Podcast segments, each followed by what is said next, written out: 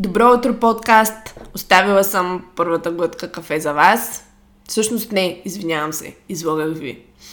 Втората глътка кафе. Първата вече изпих, защото в този така дъждовен от сутринта ден, днес е 21 април, 8.30, цяла сутрин вали, цяла нощ вали, вече просто имах нужда от а, нещо, което да ме ободри, а какво по-добро от кафето само по себе си. Така че първата глътка не можах да се стърпя и я изпих преди да започна този подкаст, но ето на вас оставям втората. Да, да, да, да, да, да. Това кафе има леко м- шоколадово горчив вкус. Аз обожавам кафе, както знаете. Ние с Калян сме доста а, пристрастени, ако мога така да се изразя, към кофеина цялостно и към кафето, но има видове кафе. Аз като цяло първо не обичам да пия дълги кафета. Обичам къси до средни кафета. В случая еспресо. И не обичам кафето да ми киселее. Обожавам горчиво кафе, обожавам този плътен, леко какао вкус и леко шоколадово горчив вкус на кафето, но не ми харесват просто видове кафе, които много, прекалено много киселеят. Да, anyways, това кафе е точното за мен, което в момента пия. И за какво всъщност ще си говорим в този епизод на NoBS подкаста. Ами, останете с нас и ще разберете.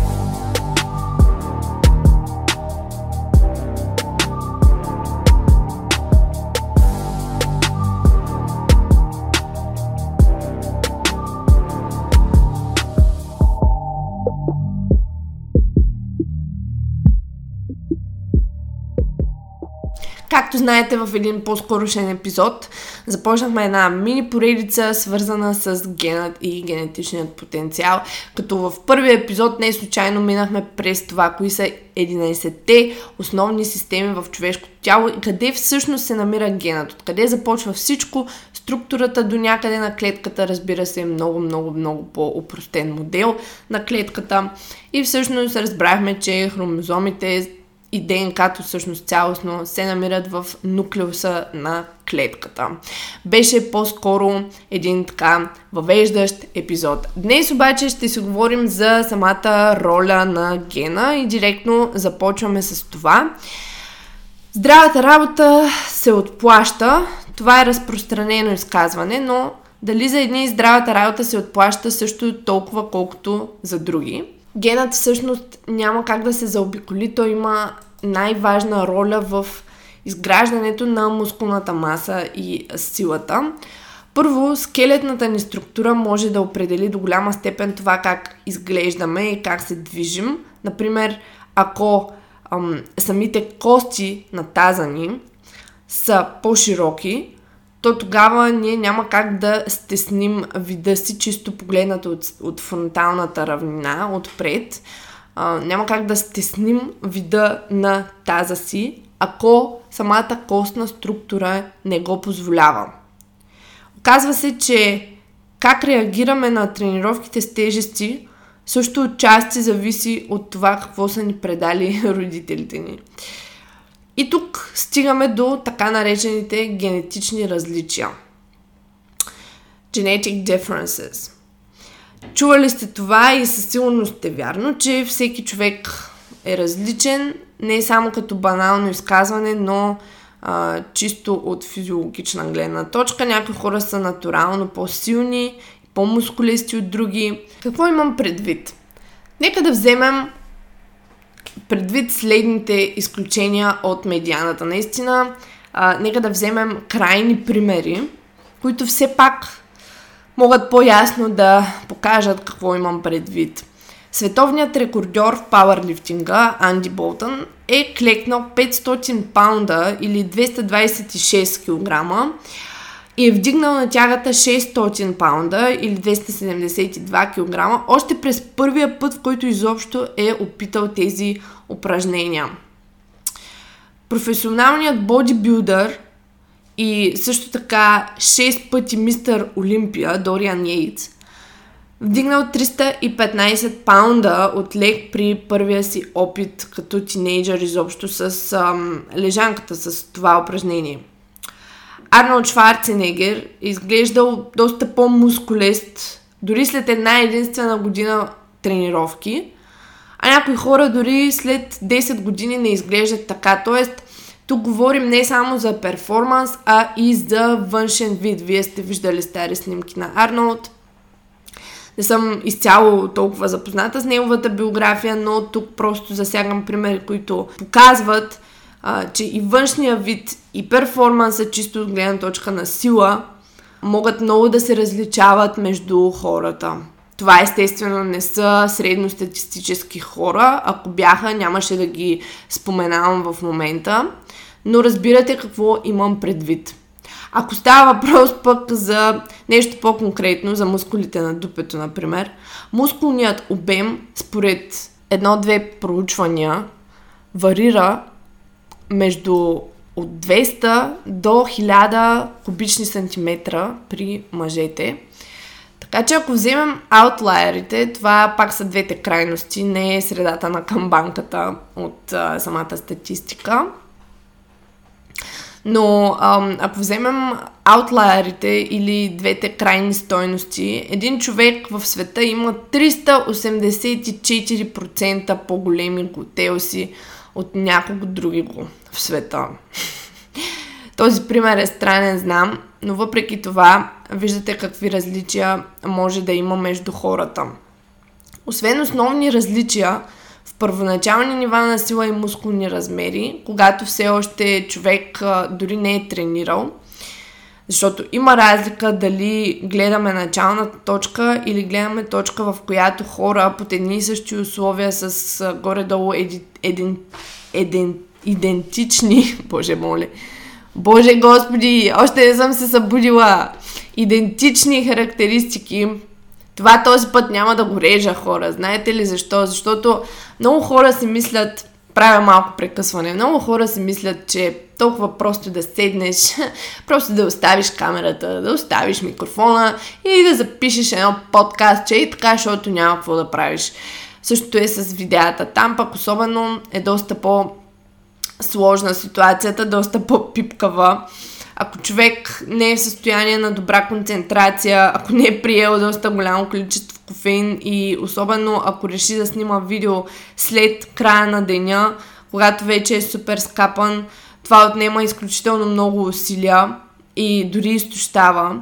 И затова много се нервя, когато ам, в канала започна да виждам някакви хейтърски коментари. Не защото не приемам критика, а, не защото не мисля, че човек трябва да критикува, напротив, но защото има понякога толкова малумни коментари, които просто си личи, че идват от хора, които наистина не разбират и не осъзнават какво коства да снимаш видеа и да записваш цялостно, да си записваш гласа, постоянно да си концентриран, постоянно да пресяваш информация и да търсиш нови теми и така нататък.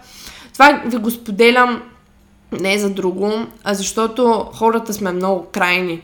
Хората сме много крайни в това супер бързо да, при, да, да си вадим изводи за нещата и да критикуваме без всъщност да да погледнем отвъд, отвъд този щит, който ние имаме, виждайки една ситуация и да си помислим, добре, този човек снима видеа, но ти знаеш ли, че този човек си е купил софтбокс, си е купил осветление, си е купил професионална камера, има 2-3 професионални микрофона, за да се чува добре аудиото, има програми на компютъра си, обработва тези заснети рол кадри и съответно записано аудио и така нататък и така нататък. Всички тези неща остават за много хора непонятни и те дори не стигат, не се замислят чак до такава степен и просто влизат в интернет и пишат коментар от нещо от сорта на това видео е много тъпо, много тапо, оправете си или нещо от сорта.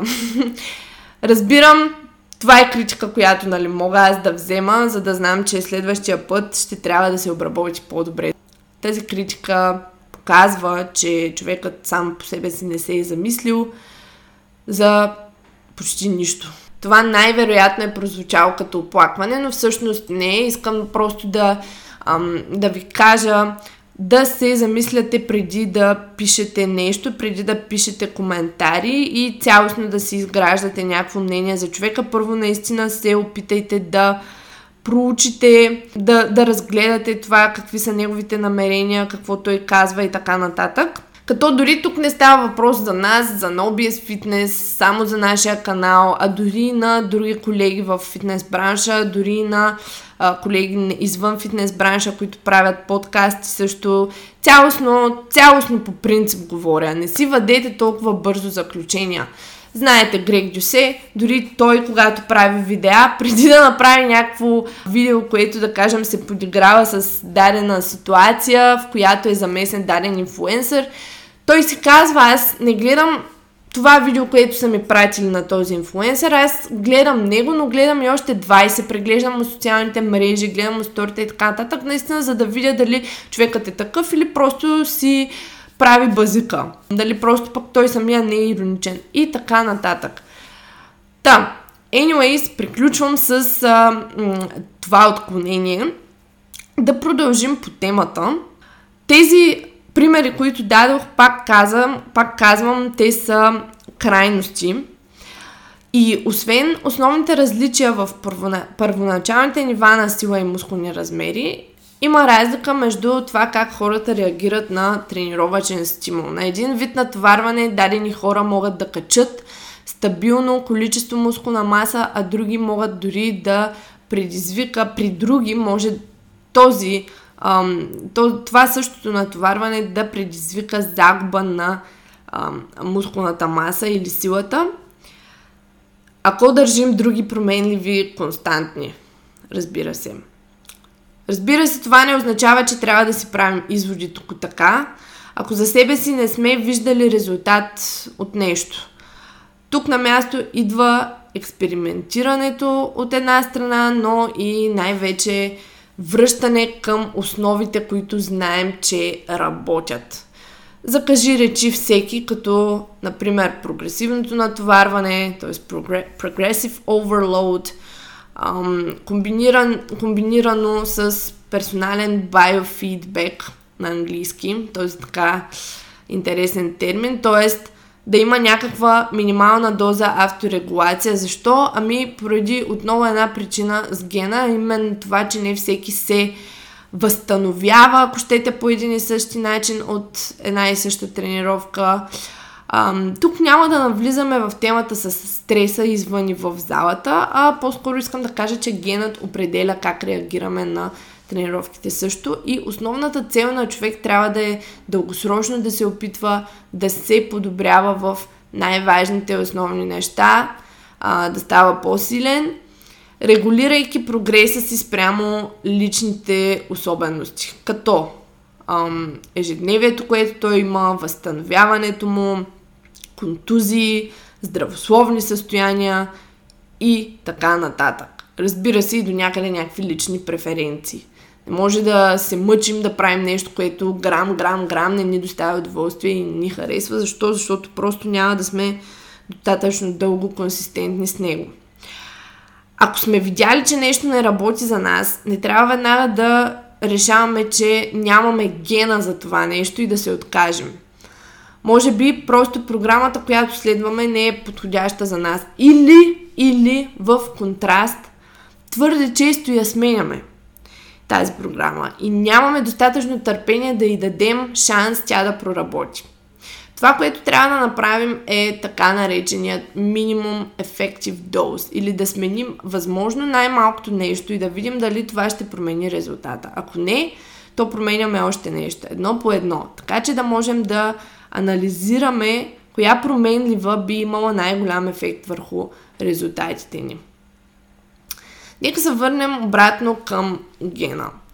Въпреки, че не сме идентифицирали напълно като, като човечество всички, напълно всички от мускулно изграждащите гени, се знае, че има хора, които могат да изграждат мускулна маса по цялото си тяло, има такива, които имат гена за а, да изграждат за специфични части мускулна маса и има някои а, които генът им не им позволява почти да градят мускули цялостно. Аз, например, имам ген за трапец, за upper гръдните ми мускули ам, са доста развити като за жена. Не е особено женствен, женствени черти, докато генът ми за предни бедра няма никакъв, примерно. Но с тренировъчни стратегии, които за себе си съм видяла с годините, че работят, съм успяла да развия до някъде готелсите си, например. За жалост в света на фитнеса трябва много, много работа и много търпение. Това го знаем всички. Трябват години, трябва постоянство. Не можем да тренираме от 6 месеца и да си кажем нямам ген за това или за онова. Реално умното трениране, търпението и консистентността бият всичко. Ако влизат обаче в употреба достатъчно дълго време, тогава ще бият дори гените ви. Какво искам да кажа с това нещо? Ние не можем да контролираме гените си, но можем да контролираме начина, по който мислим и разсъждаваме. Ако се фокусираме върху нещата, върху които имаме контрол, а не които не можем да контролираме, като върху кои неща имаме контрол? Върху съня, върху избора ни на храни, т.е. хранителния избор, избора на упражнения, на тренировъчна чистота и така нататък и така нататък. Тренировъчните променливи, за които говорим в друга малка поредица, наречена тренировъчни променливи.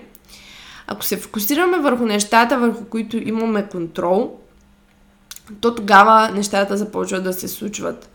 Трябва да намерим най-добрият стимул за нашето собствено тяло. Някой ден може и да се осъществи точен генетичен тест, може би, който ще ни казва как точно трябва да ядем и да тренираме според гена си, но за сега това е а, само маркетингов трик. Ако някъде го видите, м- не вярвайте особено на такъв тип изказвания или писания. Да, това, което този епизод иска да каже е, че генът много може да се различава между хората, но това не означава, че трябва да си правим много бързо изключения за себе си и че просто трябва достатъчно дълго време да изпробваме неща, да виждаме какво по-скоро работи за нас и какво не, но и да дадем шанс на даден вид, примерно трениране, даден вид хранене, няма значение, даден вид условия, на които се поставяме, да проработят. Тоест, достатъчно дълго време ам, да им дадем, да сме търпеливи. Ако видим, че наистина в един момент нямаме резултат от това нещо, да експериментираме с минимална измяна на дадена променлива, за да можем да анализираме резултатите Не да скачаме от програма на програма постоянно, а наистина да сме обрани в промените, които правим. И последно, но не е последно място. Искам да обърна внимание на нашата услуга Nobies Trend. При всички положения, чрез нея вие ще станете по-силни. Тя се основава на базови принципи, които са обяснени в тренировъчния наръчник и хранителния наръчник, съответно за тренировките и за храненето ви. Nobies Trend до 13 май включително е с безплатен двуседмичен трайл. Какво означава това? Означава, че вие се записвате, но плащате едва след втората седмица, след като сте видяли какво е да работите с нас, след като сте видяли платформата и след като сте се запознали с самата услуга. Линкът към NoBS Trend ще бъде долу в описанието. Също така, ако има слушатели от вас, които все още не са абонирани за канала на NoBS Fitness, канала на Калуян Чулаков в YouTube. Ами, време е да го направите. Come on, people! Този канал заслужава много повече последователи, отколкото има в момента. Това беше от мен за днес, Бети. Аз съм вашият хост на NoBS подкаста. Чуваме се в следващия епизод. Чао от мен!